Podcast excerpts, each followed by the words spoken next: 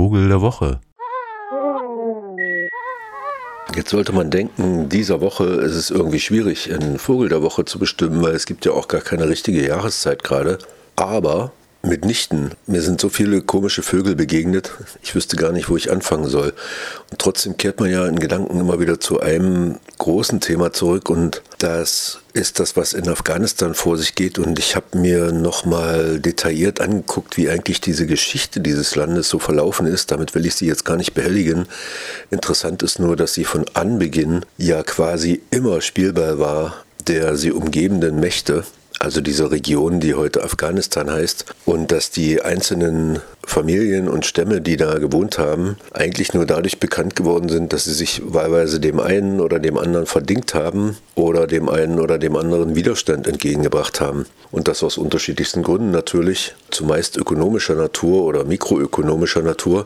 Da muss ich jetzt nicht weit über Opium ausholen zu erzählen, aber natürlich überhaupt über die geringen Wasservorräte zum Beispiel, die es in diesem hochgelegenen Land ja gibt, wo ein Teil davon schon zum Himalaya gehört und diese Hindukusch-Bergkette so hoch ist, dass man da eigentlich gar nicht glaubt, leben zu können und das aber trotzdem Menschen tun, wenn auch nicht viele.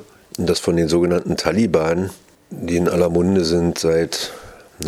wahrscheinlich seit George W. Bush, ja bei näherer Betrachtung auch nicht viel mehr übrig bleibt als eine Art Söldnertum, die jetzt nicht mehr in Pakistan, sondern in Afghanistan für Schlagzeilen sorgen und natürlich auch für Massenfluchtbewegungen. Und mir ging dabei so durch den Kopf, dass das ist ja so ein Land, in dem relativ wenig Leute und dafür mehr Steine sind, zum Beispiel, oder auch Tiere.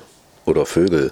Und dass die von all dem gar nichts mitbekommen. Also für die ist das nach wie vor so eine Art nahöstliches Vorgebirgssetting, was da stattfindet, nicht besonders wirtlich.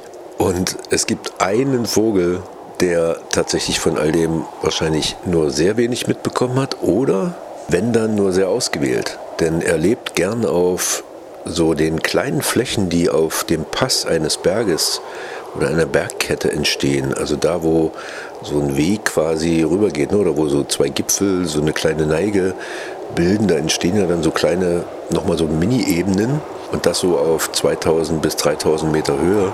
Da lebt der einzige in Afghanistan endemische Vogel, das heißt eine Vogelart, die also nur in Afghanistan vorkommt und das ist so eine Art Erdsperlingsart, verwandt auch mit den Schneefinken.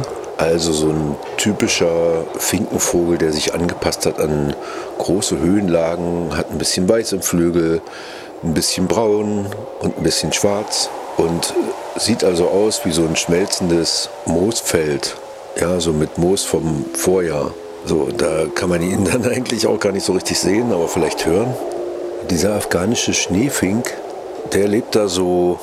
in relativ kleinen Gruppen, im Winter können das schon mal größere, da gibt es dann so kleine Finken-Gatherings, also wo sozusagen aus den Nachbartälern, das kann dann aber auch schon Tadschikistan sein oder Pakistan, andere Finkenarten und auch Steinsperlinge und so weiter dazukommen und dann gibt es da so eine schöne Mischpoke, die sich den Teufel darum scheren, was da im Flachland vor sich geht und wer da jetzt gerade glaubt, welche Hoheiten zu haben, denn von dem sind sie unberührt, denn sie leben in Höhlen und Mulden von kleinen Erdhörnchen, Murmeltieren und sind gut Freund mit dem gelben Grundeichhörnchen.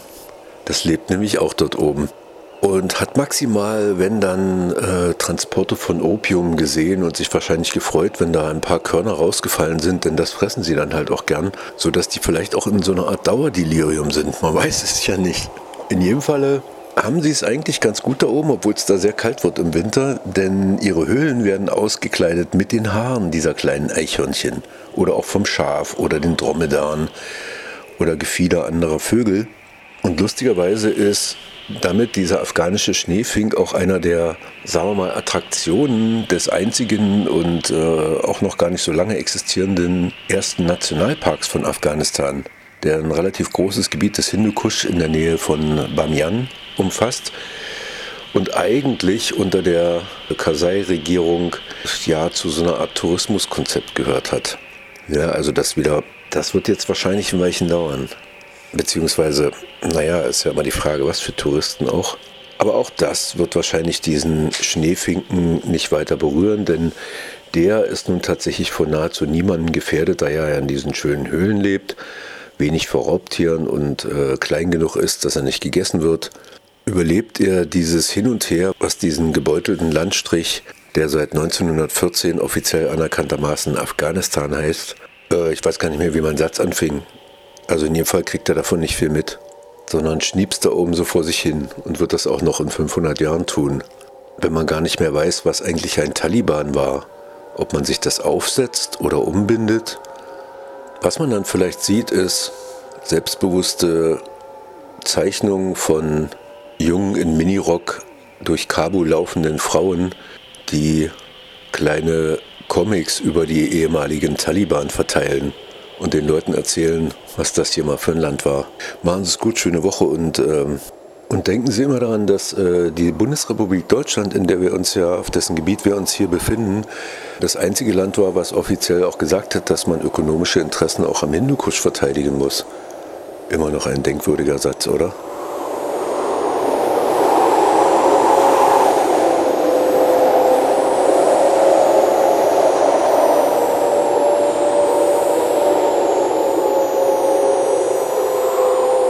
Vogel der Woche.